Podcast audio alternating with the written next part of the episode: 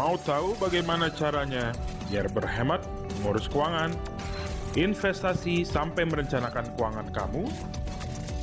Dengerin aja Financial Talk podcast setiap hari Selasa.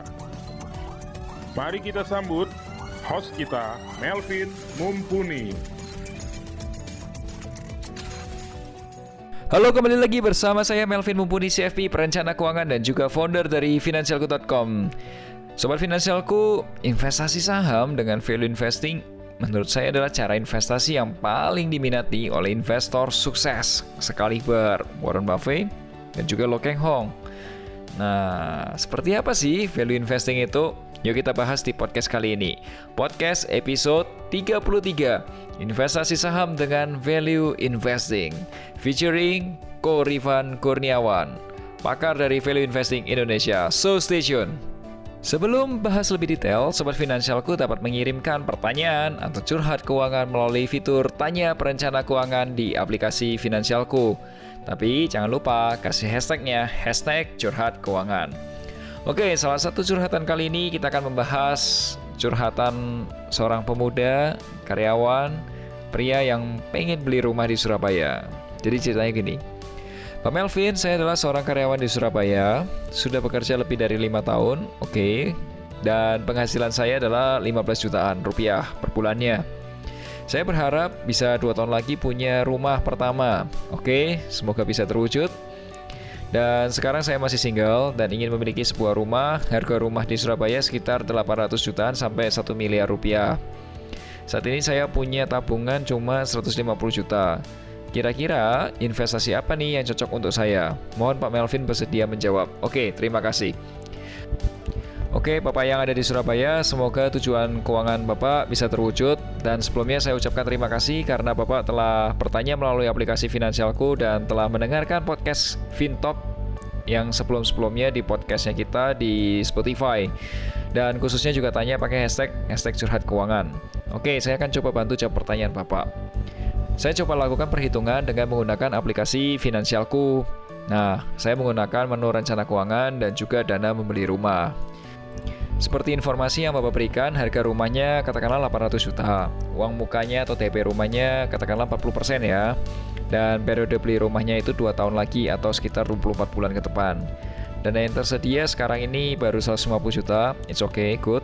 Kenaikan harga rumahnya 8% per tahun, kita asumsikan seperti itu ya dan kenaikan atau hasil investasinya itu 12% per tahun. Kita coba cari hitungannya, bisa nggak ya? Dan bunga KPR 8% per tahun serta periode pinjaman kita buat yang paling lama lah, 15 tahun atau 180 bulan ke depan. Dan hasil perhitungan kebutuhan dana membeli rumah di Surabaya adalah sebagai berikut. Kekurangan dana untuk DP rumahnya aja itu sebesar 184 juta rupiah. Dan Bapak harus berinvestasi sebesar 80 juta setiap tahunnya atau sekitar 6,8 juta setiap bulannya. Dengan asumsi kenaikan harga rumahnya 8% per tahun dan target investasi 12% per tahun. Jadi, berdasarkan perhitungan ini, uang Bapak yang 150 juta itu diinvestasikan dulu nih di produk keuangan yang menghasilkan return 12% per tahun. Dan seterusnya, Bapak investasi nih sebesar 6,8 juta setiap bulannya diinvest, diinvest di produk yang bisa menghasilkan 12% per tahun. Saya rasa 6,8 dari gaji 15 juta sebenarnya sih masih masuk ya. Cuma memang Bapak harus berhemat di beberapa bagian atau di beberapa pengeluaran, khususnya pengeluaran yang sifatnya konsumtif. Nah, saya coba lihat beberapa produk reksadana, khususnya reksadana campuran dan reksadana saham. Itu ada beberapa yang bisa mendapatkan goals atau target investasi sebesar 12% per tahun. Khusus buat Bapak yang bertanya, coba deh cek jawaban saya di tiket Anda. Saya sudah share informasi lebih detailnya. Ya, semoga kita bisa membantu Bapak untuk bisa membeli rumah pertama Bapak. Oke? Dan selain itu, Bapak juga bisa mengkombinasikan reksadana itu dengan investasi saham yang namanya value investing untuk kejar targetnya. Nah, setelah TP tersedia, perkiraan utangnya menjadi 562 juta rupiah dan perkiraan cicilannya sebesar 5,3 juta per bulan. Itu asumsinya bunga KPR-nya bunga promo 8% per tahun selama 15 tahun. Ya, tapi pasti ada perubahan lah. Tapi yang paling penting siapin dulu TP-nya. Betul nggak? Untuk pinjamannya kita akan lebih detail di tiketnya Bapak. Semoga penjelasan saya dapat membantu Bapak. Nah, Jika sobat finansialku ingin berinvestasi, saya sarankan nih, ingat dulu nih, selalu buat tujuan keuangan. Sama seperti dalam buku yang saya tulis, Make a Plan and Get Your Financial Dreams Come True. Nah, di buku itu di bagian 5 atau di bab 5, saya jelasin dulu tentang tujuan keuangan dan investasi yang sesuai dengan tujuan keuangan tersebut. Oke, sobat finansialku, salah satu bagian yang saya bahas tadi adalah mengenai investasi saham value investing. So, seperti apa itu value investing? Stay tune ya. Oke kok, saya pengen tahu nih, sebenarnya value investing itu apa sih kalau dari sudut pandang Koko? Oke, jadi uh, value investing itu adalah kita membeli saham-saham yang salah harga atau saat ini sedang terdiskon. Terdiskon di sini maksudnya adalah bukan terhadap harga historical, tapi terhadap nilai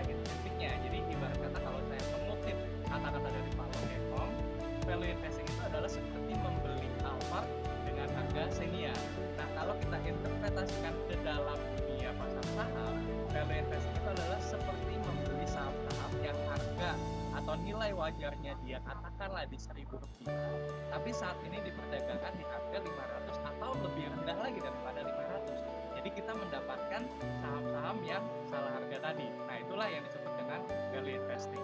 Kok, kok ada sih saham yang salah harga gitu loh kok? Emang nggak dihitung gitu ya kok? Oke, jadi gini kalau di pasar saham itu banyak orang yang hanya memperhatikan harga sahamnya saat ini saja tanpa mengetahui berapa value atau berapa nilai yang ditawarkan oleh saham tersebut. Nah, justru di sinilah letak atau opportunity supaya seorang value investor itu bisa mendapatkan saham-saham yang potensi untuk mendapatkan profit 50%, 100% atau lebih. Oke, so guys, penasaran gak sih gimana caranya cari tahu saham apa yang lagi diskon dan bisa nggak sih milih diskonnya itu berapa persen gitu? Kalau bisa jangan satu persen dua persen. Kalau bisa diskonnya lebih dari 50 persen. Ada nggak ya? Kita tanyain berikutnya. Oke Sobat Finansialku kembali lagi bersama saya Melvin dan Korifan. Kali ini saya mau tanya sama Korifan Gimana sih caranya cari saham yang lagi diskon tapi diskonnya jangan 5-10% dong. Kalau bisa diskonnya lebih dari 50% gitu. Gimana kok caranya? Oke, jadi caranya adalah pastinya kita harus membandingkan harga saham saat ini bukan terhadap harga saham minggu lalu, bulan lalu atau tahun lalu, bukan. Tapi caranya adalah dengan kita membandingkan harga saham saat ini dengan yang namanya nilai intrinsiknya. Contoh nih, misalkan kita ketemu saham A yang tadi harga sahamnya di 1000 tapi saat ini diperdagangkan di 500. Artinya kan perusahaan tersebut kita membeli saham tersebut dengan diskon 50% ya kan dari 1000 kita belinya di harga 500 gitu. Nah, artinya ketika kita membeli saham tersebut di harga 500, kita mendapatkan diskon 50% yang nantinya akan memberikan kita potensi keuntungan eh, sebesar 100% ya kan tinggal kita balik aja nih. Kalau kita beli di 500 kemudian jual di harga intrinsiknya di 1000 tadi, maka kita beli 500 jual 1000 ya berarti kita akan dapat keuntungan sebesar kurang lebih 100%. Nah, jadi caranya adalah dengan membandingkan tadi nih harga saham saat ini dengan nilai intrinsiknya. Nah, gap atau perbedaan antara harga saham saat ini dengan uh, nilai intrinsiknya itu yang disebut dengan yang namanya margin of safety. Oke. Okay. Kok emang kalau di Indonesia ada ya saham-saham yang yang harganya masih terdiskon tuh ada nggak sih sebenarnya? Oke, jadi sebenarnya kalau dibilang pasti ada dong. Jadi sepanjang pengalaman saya di pasar saham, market itu selalu menyediakan saham-saham yang salah harga. Cuman memang jumlahnya tidak banyak ya, karena kan ibarat kata saham-saham salah harga itu adalah seperti mutiara terpendam. Jadi gimana caranya kita sebagai seorang investor itu jeli membeli saham-saham yang sedang salah harga tadi, seperti itu kok kalau misal nih ya ada orang yang awam banget katakanlah ibu rumah tangga gitu atau mahasiswa kedokteran gitu atau apa ya karyawan yang misal orang desain grafis gitu bisa nggak sih melihat saham mana yang lagi diskon sama enggak gitu atau harus ke orang keuangan gitu yang tahu kalau ini lagi diskon atau enggak bisa banget pastinya. Jadi sebenarnya untuk menemukan saham yang salah harga itu tidak sesulit yang dipikirkan ya. Jadi nanti saya dan uh, Melvin itu juga akan share gimana sih cara-cara untuk kita bisa menemukan saham-saham yang salah harga tadi. Oke, so sobat finansialku nanti coba dicek aja di postingan saya atau di artikelnya finansialku gimana caranya kamu gabung di webinarnya kita lah ya nanti kamu coba cek. Oke, so berikutnya saya mau tanya sama Korifan adalah kira-kira nih ya menurut pengalamannya kau sendiri berapa sih diskon yang paling besar? Yo kita so stay tune ya. Oke sobat finansialku, berikutnya saya akan tanya pengalaman Korifan lebih dari 10 tahun di pasar modal. Kira-kira berapa sih diskon paling besar yang pernah didapat Korifan? Artinya eh, dia untung berapa besar nih dari value investing loh ya, nggak boleh dari yang lain nih. Gimana nih kok? Oke, jadi uh, beberapa pengalaman yang pernah uh, saya ketemu saham-saham yang salah harga ya. Contoh uh, di awal-awal saya pernah ketemu itu saham Ultra Jaya. Jadi waktu itu uh, dengan kode emiten WLTJ itu waktu di tahun 2013 itu sahamnya sempat terpuruk di harga 400-an dan ketika saya menghitung nilai intrinsiknya itu adalah di kisaran 1000 rupiah. Jadi uh, saya waktu itu beli di harga 400an dan harus menunggu kurang lebih sekitar satu setengah tahun uh, dan kemudian saya berhasil melepasnya di harga 1000 rupiah uh, kurang lebih di 1000 itu kemudian uh, contoh saham value lainnya yang pernah saya ketemu juga adalah uh, saham waskita itu di pada saat USKT tahun 2014 kurang lebih sama waktu itu diperdagangkan di uh, 400-an dan waktu itu kita hitung uh, nilai intrinsiknya dia di sekitar 1100 nah waktu itu kita uh, menjual was kita itu kurang lebih holding periodnya sekitar 2 tahun jadi 2014 sampai 2016 uh, itu kita lepas di harga sekitar 1000 sampai 1100 kemudian juga misalkan di tahun 2015 ada dua saham waktu itu yang kita ketemu juga saham yang salah harga yaitu uh, Antam kode sahamnya ANTM dan Medco uh, kode saham MEDC waktu itu Antam kita beli di harga 300 dan berhasil lepasnya waktu itu di 765 holding period juga kurang lebih sekitar satu setengah tahun. Uh, kemudian Medco itu kurang lebih holding periodnya dua tahun. Itu kita beli di 700 sebelum stock split ya. Waktu itu stock split kan satu banding 5 kemudian kita jual itu di harga 2000 sebelum stock split juga.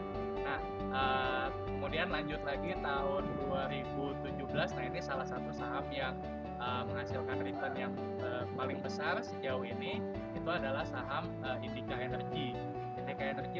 kita beli di average kurang lebih sekitar 700 rupiah di tahun 2017 awal. Uh, kemudian kita uh, berhasil melepas itu di harga uh, hampir 3000 rupiah. Ya sekitar 2900 something waktu itu holding periodnya kurang lebih juga satu setengah tahun. Dan kalau yang terakhir uh, saham multibanker lainnya yang baru-baru ini kita lepas juga adalah saham um, apa uh, Malindo Fitmil ya kode sahamnya adalah MAIN MAIN ini kita beli di harga waktu itu sekitar 700-an dan berhasil kita jual di average sekitar 1600 tapi ini holding periodnya nggak terlalu lama. Itu holding periodnya cuma sekitar 8 sampai 10 bulan gitu. Jadi itu beberapa contoh saham value investing yang kita ketemukan sedang salah harga Oh, oh, aku juga jadi bengong barusan dengerinnya ya. ya jadi bengong karena angkanya gede-gede ya. Tapi di sisi lain, ada nggak sih yang kok salah atau jadi rugi gitu? Ada nggak sih kejadiannya? So, stay tune ya. Oke, Sobat Finansialku, kembali lagi kita akan ngobrolin nih selama Korifan selama lebih dari 10 tahun di value investing pasar modal ini ada nggak sih kerugian gitu ya atau apa ya salah waktu analisis value investing sehingga malah rugi gitu. Ada nggak ya? Nih oke jadi kalau tadi kita uh, saya ada sharing sedikit mengenai success story-nya uh, untuk unsuccess story-nya ada juga pastinya ya. Karena kan nggak mungkin uh, setiap investor 100% benar pasti kan ada ruginya juga. Jadi waktu itu pernah di tahun 2017 itu kita sebenarnya bukan salah menganalisa tapi ada uh, faktor eksternal yang di luar kontrol kita waktu itu. Jadi salah satu saham yang pernah kita rugi cukup lumayan itu adalah di saham uh, Sochi waktu itu Sochi Life. Nah jadi uh, kode sahamnya adalah SOCI. Jadi waktu itu kita beli Sochi ini di kisaran harga sekitar 260 rupiah waktu itu dan uh, kalau kita coba hitung dan kita analisa Sochi ini sebenarnya nilai intrinsiknya ada di sekitar 500 rupiah 500 sampai 550 rupiah waktu itu kita hitung eh tapi ternyata ketika masuk di kuartal 1 2018 Sochi ini kemudian merilis atau mengeluarkan utang obligasi dengan jumlah yang luar biasa besar yaitu sekitar 250 juta US dollar. Itu saya ingat banget uh, Sochi ini mengeluarkan utang sebesar itu uh, hanya beberapa minggu sebelum laporan keuangan kuartal satunya rilis dan ketika uh, Sochi merilis laporan keuangan kuartal satunya karena hutangnya tadi dalam USD ditambah waktu itu USD juga lagi menguat terhadap rupiah membuat uh, apa namanya uh, nilai membuat laporan keuangannya si Sochi itu langsung jeblok di laporan keuangan kuartal 1 2018 dan uh, apa market langsung bereaksi negatif sehingga waktu itu harga saham Sochi itu sempat turun sampai uh, ke titik terendahnya itu adalah di uh, 120 atau 130 rupiah dalam waktu beberapa bulan tapi untungnya waktu itu kita berhasil menjual Sochi ini di kisaran uh, 220-an waktu itu karena kita melihat ya tadi karena uh, kinerja Sochi ini tidak sebaik yang kita ekspektasikan di tahun 2018 tadi. Jadi dengan berat hati ya kita uh, melepas saham Sochi ini di harga sekitar 220-an. Uh, ruginya kurang lebih sekitar 15% dari harga beli ya. Uh, tapi ya kalau kita nggak lepas waktu itu harga sahamnya bisa bisa jeblok jauh lebih dalam lagi ke harga 120-an. Jadi itu contoh salah satu contoh unsuccess story-nya. Oke guys, itu ceritanya. Jadi ada plus minusnya ya. Nah, berikutnya saya mau tanya apa sih apa ya kesimpulan atau pelajaran apa yang kita dapat dari diskusi sama Korifan tentang value investing ini. So stay tuned. Finansialku.com bekerja sama juga dengan Korifan membangun komunitas investor saham yang fokus pada value investing. Kami mengadakan webinar setiap bulannya, khususnya membahas mengenai value investing pastinya ya. Dan jika kamu mau tahu update-nya, silakan hubungi admin Instagram Finansialku di @finansialku_com. Selain itu, kita juga punya kursus online yang dibuat oleh Korifan terkait dengan value investing. Jika kamu ingin tahu materinya, bisa akses di course.finansialku.com. Oke, okay? so Kira-kira apa aja nih yang kita pelajarin selama podcast kali ini di episode 33 Investasi Saham dengan Value Investing? Oke okay, guys, kita akan ngobrol lagi sama Korifan. Kira-kira apa nih kesimpulan atau wejangan dari Korifan nih kalau kamu memang mau serius tahu tentang value investing? Oke, okay, jadi uh, buat teman-teman yang ingin lebih serius untuk mempelajari uh, cara berinvestasi dengan metode value investing yang pertama kamu perlu yang perlu tahu dulu yang namanya laporan keuangan. Gimana sih cara baca laporan keuangan? Ya termasuk nih bukan hanya mengetahui oh labanya naik atau uh, turun aja ya tapi juga kamu perlu tahu sampai lebih dalam lagi nih. Misalkan nih gimana cara baca catatan kaki laporan keuangan ya? Kemudian gimana sih cara kita tahu apakah laporan keuangan itu uh, angka-angka di dalam laporan keuangan itu wajar atau tidak? Karena ada juga nih laporan keuangan yang ada unsur manipulasi di dalamnya ya. Itu yang pertama. Kemudian yang kedua adalah kamu juga perlu mempelajari yang namanya uh, cara menghitung harga wajar sebuah saham. Bagaimana sih cara kita menghitung nilai intrinsik sebuah saham supaya kita bisa menghitung tadi uh, yang namanya margin of safety. Berapa sih selisih antara nilai intrinsik perusahaan yang uh, saat ini dengan uh, harga harga sahamnya saat ini. Jadi kita bisa menghitung berapa margin of safety-nya ya. Kemudian yang ketiga ya perlu mempelajari juga yang namanya money management, gimana caranya kita membangun portfolio yang sehat. Dan kemudian yang keempat dan yang paling ini sebenarnya yang paling penting namun sering kali banyak diremehkan uh, atau tidak diperhatikan adalah berlatihlah untuk bersabar karena uh, di dalam uh, investasi di pasar saham itu perlu modal yang namanya kesabaran. Ya ketika kita sudah membeli saham uh, di harga yang terdiskon tadi kita nggak bisa mengharapkan bahwa harga sahamnya ini akan naik uh, besok atau minggu depan atau bulan depan. Nggak bisa ya dari beberapa contoh yang tadi saya uh, berikan itu butuh waktu setidaknya 1 sampai 2 tahun bahkan mungkin ada juga beberapa saham yang butuh lebih dari eh, 2 tahun ya tapi yang perlu ditekankan di sini adalah dengan kita bersabar menunggu agar harga saham yang sudah kita beli diapresiasi oleh market itu perlu yang namanya waktu. Nah, jadi kurang lebih uh, empat hal itu sih yang perlu kita latih dalam uh, mempelajari value investing. Itu tadi penjelasan dari Korifan. Semoga penjelasannya dapat bermanfaat buat kamu dan akhir kata jangan lupa make a plan and get your financial dreams come true. Sampai jumpa di episode berikutnya, Fintalk episode 34. Bye-bye.